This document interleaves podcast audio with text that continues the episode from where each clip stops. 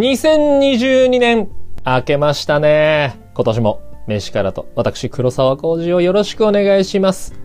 このチャンネルは、私、俳優の傍ら、ダイエットインストラクター、フードアナリスト、心理カウンセラーの資格を持つ、私、コージこと黒沢コージが30代、40代のための飯と体、ライフスタイルをリスナーの皆さんとシェアしていくチャンネル、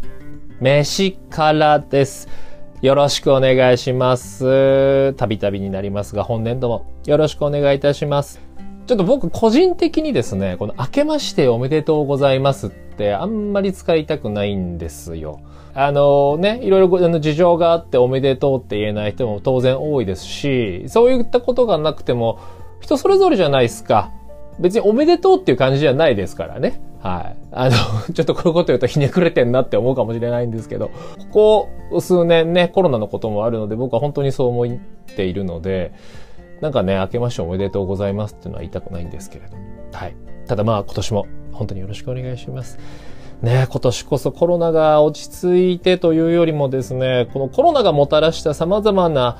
変化、これが落ち着くことを僕は本当に願います。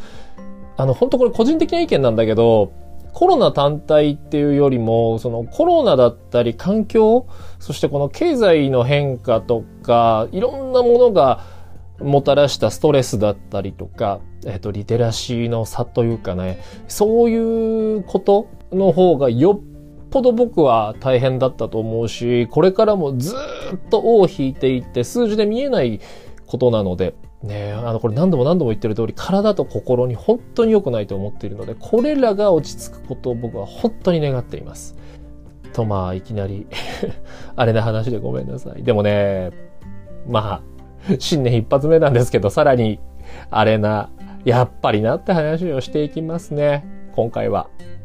皆様、年末年始、今どうお過ごしでしょうか今日は1月の2日にこれ撮って、で、これすぐにちょっと今リリースを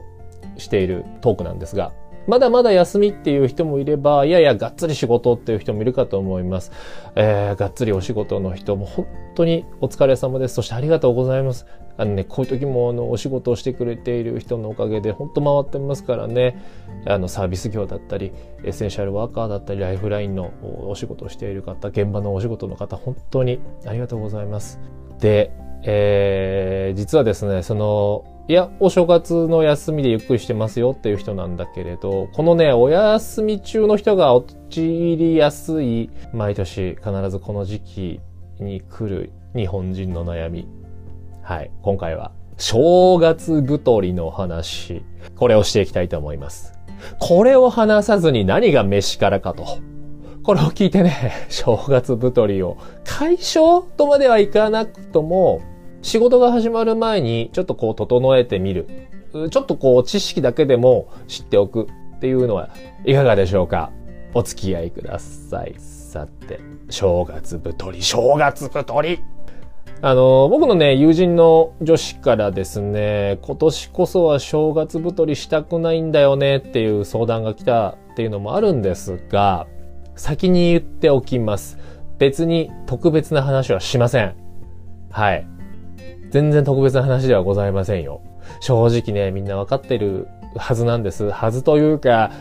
あの、知ってるってことなんですよ。なので、再確認の話なんですね。これいつも言ってるこの再確認することだったり、認識を正すことと、あとリカバリーのコツ、まあ理屈を知るということになるのかな。そういった話です。まあ、ちなみにですね、この知ってますよっていう話を、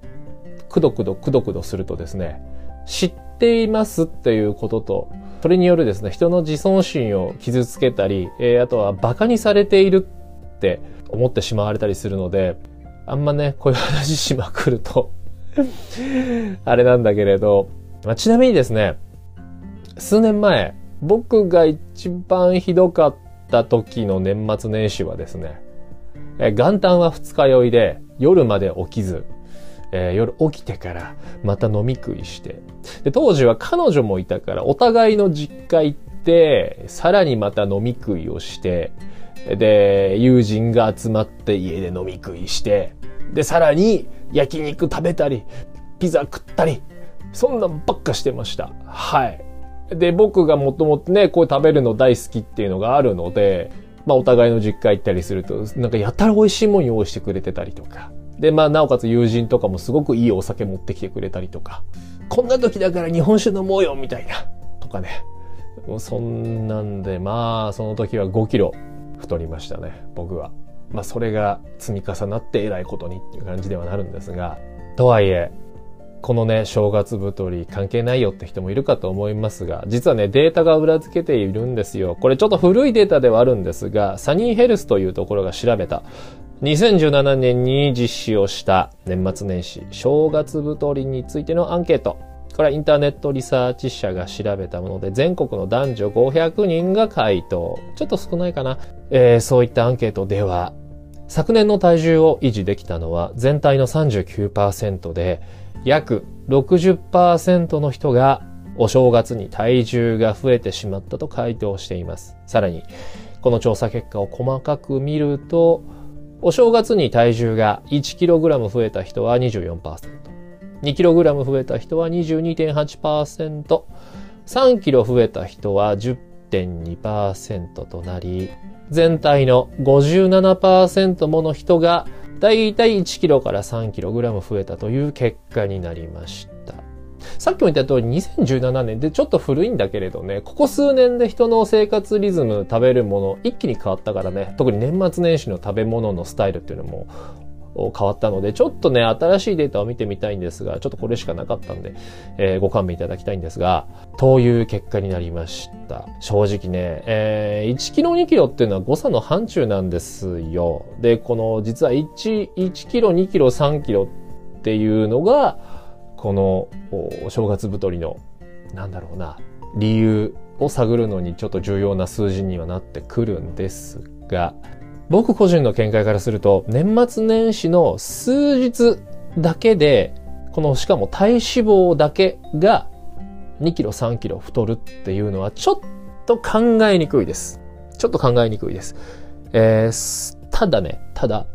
12月に入ってからの連日の飲み会だったりとか、そういった飲み食いも含めたりすると、これは確実に太ります。そういう方は2キロ3キロで収まっていないかと思います。なので今回の話は、あくまで正月太りの話、年末年始の3日4日の食べ物だったり、生活で増加したものという定義で話を進めていきますね。一応そこだけ念頭に置いてください。そして、早速結論から言ってきます。結論から言えば、その体重、体重の増加っていうのは、脂肪ではなく水分の可能性が高いです。やたら重さだったり、だるさを感じるのは取りすぎた糖質と動かなさすぎたこと、そして水分を取らないことによる代謝の低下が理由かと僕は思います。あとは、睡眠リズムの乱れ。みんな寝てる？早く。いつも通り寝てる？年末年始さ、テレビやら何やらで遅くまで起きたり、日中昼寝したりって人も多いじゃないですか。ねえ、まあ、ね、正月の昼寝、気持ちいいもんね。わかるよ。あれ気持ちいいんだよ、本当に。まあ、そして、仕事始めから。なんかだるいな、ぼんやりしててモチベーション下がるなって人も多いかと思います。まあそもそも下がるよね。はあ、今年もか、始まったわ、みたいな感じになるからね。それはまあそれは、まあ、あの、全然誰にでもあるんだけれど。そしてまあここまで話すとですね、はい出たはい出た糖質のせいって思ったあなた。だってそうなんだもんだってそうなんだもんこれ思い返してくださいね。思い返して。年末年始の食べ物。ここでは細かくは言いません。糖質の塊だぜ。あいつら。ゴリッゴリの。いろいろ想像してね。いっぱい食べ物あるかと思います。炭水化物と、そして何よりも砂糖、糖類。かなり甘辛いでしょう。ねそして、塩分もかなりきついでしょう。そういう食べ物が多いんだもん。そして、飲む酒。はい。普段は飲む量だったり、もの、ちょっと気をつけていたりはするんだけれど、やっぱりお正月年末年始ってなると、日本酒、そしてプレミアムビールなどなどで、そして、3食とは言わないけれど、量は食べずともね、一回につき量は食べずとも、一日中ダラダラダラダラ食べてないですか。ちょいちょいつまんで飲んで、で、気がついたらちょいちょいつまんで。で、しかも、その合間に、さらによ、さらに、みかんとか、お菓子食べてない。スイーツとか。そして、動かない。動かない。まあ一年でね、寝ちゃくって寝ちゃくってっていうのが許される。まあ僕の中ではこれ結構魔の数日だなって思うのよ。改めてちょっとこうやって考えていたら。それが正月。まあ、もともとね、お正月っていうのは、人が休むためのものだからね。ね。あの、おせちだったり、ああいったものも普段忙しい、えー、お家を守っているその女性陣が楽ができるようにっていうので、と、あと、験担ぎで、ああいったものができたって側面もあるから、本来は、いや、まさにそのための生活様式、そのための生活をする数,、えー、と数日間なんだけれど、まあ、現代人には関係ないよね。ね。よく考えたら、そうそうめでたくない数日なんですよ。本当に。まあ、とはいえね、ここまで話してると、こういう生活リズムができたりするのって、家族がいたりだったり、あとはまあ実家に帰ったり、えー、実家で過ごす人っていう人にだいぶ当てはまる話になるのかなと思います。もちろんね、あの、家庭があってもなくても、そして一人でまったりって人もいるかとは思いますが、完全にソロの人はどうでしょう？どうです？ちょっと、うん、いや、全然普段と全く変わんないよっていう人もいるかとは思いますが、本当に変わってなかったらそもそも正月太りってしないよね。まあ多少飲む、ちょっと飲み食いするぐらいだったら、別にそんな変わらないかと思います。ただ、いろいろ買い込んで、やっぱ同じように、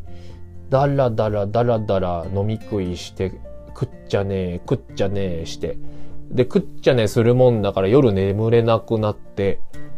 あれあれって、どうでしょう。しかも、うかうかしてたりすると、正月め飯に飽きたってなって、今度は焼肉屋行ったり、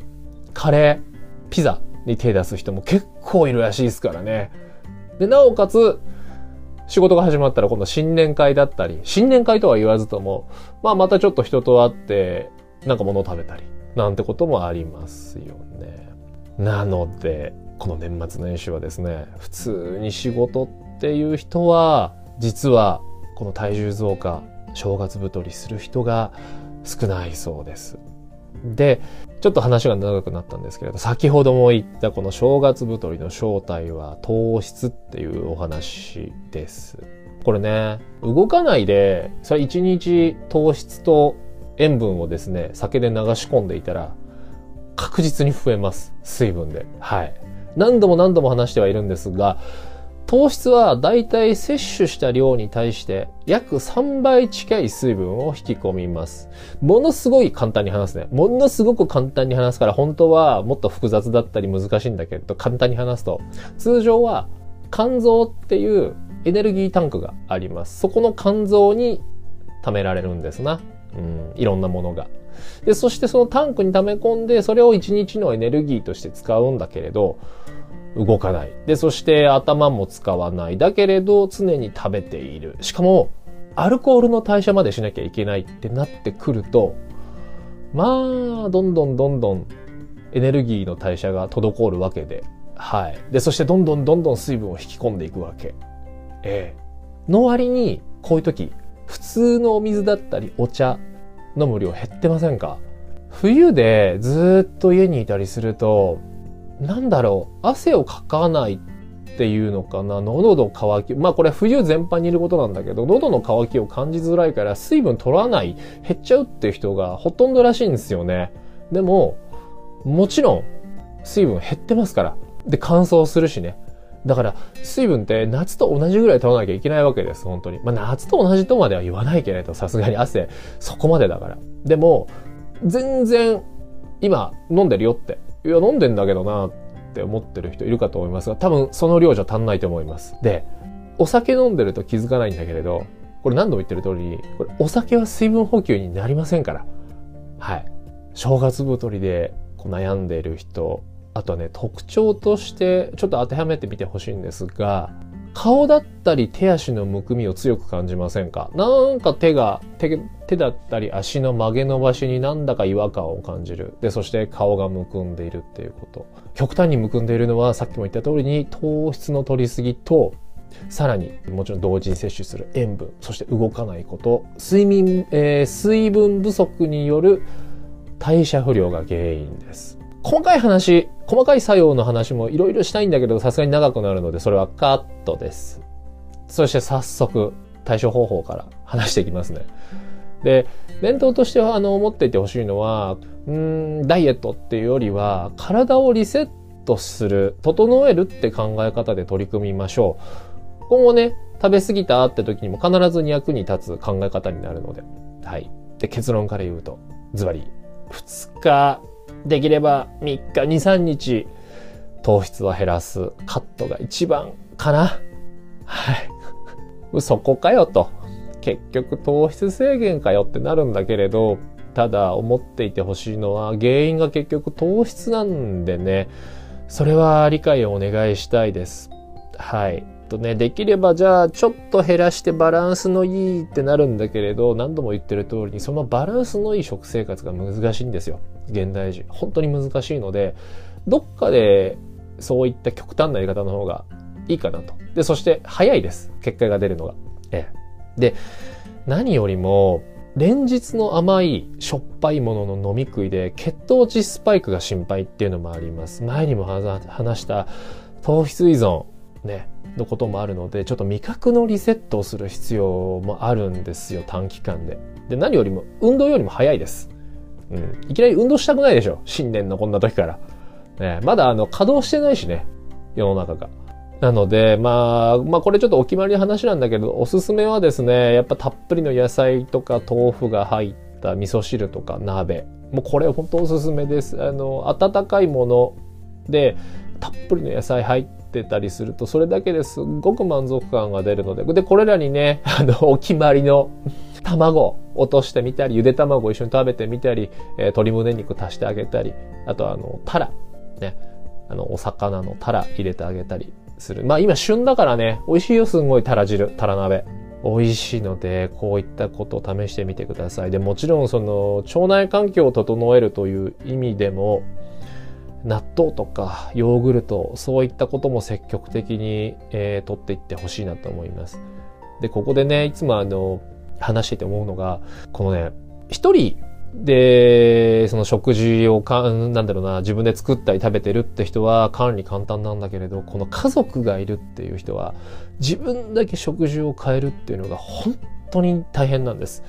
えっ、ー、と、僕は家族を持ったことはないんですが、かります。本当に大変だろうなっていうのはわかります。ただ、ちょっとね、ある文献によると、実は、この家族ができ、あの、結婚してから太ったって人すごい多いでしょ。あの、女性も男性も。で、この、家族ができてから太ったって人多いんです。この食事を相手に合わせる内容、時間を合わせるってことだったり、特に、この子供、お子さんがいる、いる家庭ね。子供が好きな食事だったり、で、そういった残り物をつまんでいたりしたら、げえ太っちゃったっていうケース、本当に多いそうです。で、そしてね、何度も言う通り、えー、水分です。本当にこれ、あの、ないがしろというか、あの、軽く見られがちなんだけれど、水分、これ本当に大事なのでね、で何度も言う通り、お酒、水分補給にはならないので、あとコーヒーもできれば避けた方がいいかな。あもちろん別にいつも通りコーヒー飲んでる人は別にいいんだけれど、いや別に俺日中コーヒーすんげえ飲んでるからっていう人は、コーヒーではなくって、やっぱりお水、お茶、あとは無糖炭酸などを活用して、水分量をとって代謝を回していきましょう。はい。で、そして、ちょっとさっきも言ったんだけれどね、寒いからやりづらい、やりづらいのはよくわかってはおります。なんだけれど、やっぱちょこっと体を動かしましょう。さすがに。ウォーキングだったり、階段の上り下り。ね、マンション住んでる人だったら階段絶対ついてるはずなので、ついてるはずなので、ってか絶対ついてるんだけど。あのね、階段の上り下りいいっすよ。本当にいい。ちょっと辛いけれど、やっぱり足の筋肉鍛えられるしさ、辛いってことは心拍数がそこそこ上がってくれるので、俺階段の上りよりね、すごいかと思います。ぜひおすすめです。これ、あとちなみに余談なんですが、私今年もですね、初日の出ランしたんですよ。朝のコスト寒い時からしたんだけど、去年、だから2021年が明けた時は走ってる人がほとんどいなかったんだけど、今年はすっごい増えてた。2022年の初日の出すっごい増えてたね。しかも中高年の方で。いいことだなぁと思って。うん、人すんげえいたけどね。いいことです。うん、あ、そしてあとね、大事なこと、これ、早く寝る。で、あのー、で、この早く寝るっていうのもね、すっごい難しいことなんですよ、現代人にとって。しかも乱れちゃってっからさ、あの、大変なんだけど、あの、これらリセットしていかないと、いざ仕事が始まったり、そのリズムを元に戻そうって言った時にすっごい大変になっちゃうんだよね。だから、正月休み明けて、もう、もうしばらく日中眠くてしょうがないっていう人は、大体、これの原因が大きいかなうん。で、もちろんそのバグっちゃった味覚だったり、さっき言ったその血糖値スパイクによって、そのああの血糖値の上がり下がりで、だるい、眠いっていうことがいろんな理由が重なってそういう状態ができているので、なので結構リセットしたい、リセットしておいた方がいいよっていうことを結構伝えたいんですよね。というわけで、新年の一発目の話題がですね、やっぱりというかそうなるよなという話題、正月太りの話でした。さっきも言った通りにね、友達からちょっと相談をされたっていうのもあるんですが、今日は2日でしょで、明日3日。そろそろ、うん、正月気分も抜けると思うので、早め早めにちょっと気持ちだけね、作っておくのもすごく大事ですから。で、そしてね、冒頭でも言った通りに、今回はあくまで年末年始、この1週間以内での、まあ、暴飲暴食というよりは、だらだらだらだら飲み食いしてきた、動かなさすぎてきたっていう状態限定の話なんですが、まとめると、その体重増加、体感的な重さ、そしてむくみ、だるさは、年末年始特有のあのいろんな食べ物とそして飲み物生活のリズムがもたらす過剰な水分の溜め込みと代謝不良運動と睡眠不足が原因の可能性が非常に高いです結局リセットをするにはまあ、手っ取り早くね、リセットをするには糖質を減らして、よく水分をとって、軽めに体を動かして代謝を促すこと。これが本当に本当に大事です。で、これを放置してしまうと今度は新年会があるでしょ。新年会があったり、すぐに連休が来て、で、今度2月に入ったら恵方巻きが来て、で、そしたら歓送迎会来るからね。で、気がついたら、仕事やもろもろで忙しくなり。ってなってくると今年こそは、ちょっと体絞ろうかな、習慣変えようかなってなってきた意識も飛んでしまいがちなの。ね。特に変わった話じゃなかったでしょいつもの話なんです。いつもの話なんです。なんだけれどさ、毎度毎度言う通り、だからどんだけその適切な飯と生活習慣とバランスがどんだけ難しいかっていうのがよくわかるよね。俺自分で話してて今ほんとそう思ったんだよ。ほんとどんだけ難しいんだろうと思って。かつ簡単に乱れちゃうってことになるんだな。うん、だからこの正月太りっていうのは、それらをよく物語ってくれてるなと。試練を与えてくれてるなと思いました。で、ただ中にはさ、いや自分もそうだし、家族も散々飲み食いしていても全く乱れませんっていうハイブリッドな血統の人たちもいるんです。いるんですけど、まあそういった人たちってのは完全に体質だったり、で、そして普段のそもそもの日々の生活習慣、リズムが良すぎたり、意識が高すぎるケースだったりするので、そういった人たちと比べるのはもうやめましょう。はい。いるんですよ。うん。何食ったって本当に太らない、乱れないっていう人、ノンストレスな人たち。いるんだけれど、あんまこれ言いたくないんだけど、多分ね、本当出来が違うんだろうね。うん。なので、比べるのは本当やめましょう、そういう人たちと。はい。というわけで 新年一発目、正月太りの話をしてきましたが、こんな感じで、今年も役に立つのか、立たないのかわからない飯と体の話をですね、していきますので、本年度2022年も飯から、そして私、黒沢浩二、よろしくお願いいたします。それでは、また次の飯からでお会いしましょう。今年もよろしくね。バイバイ。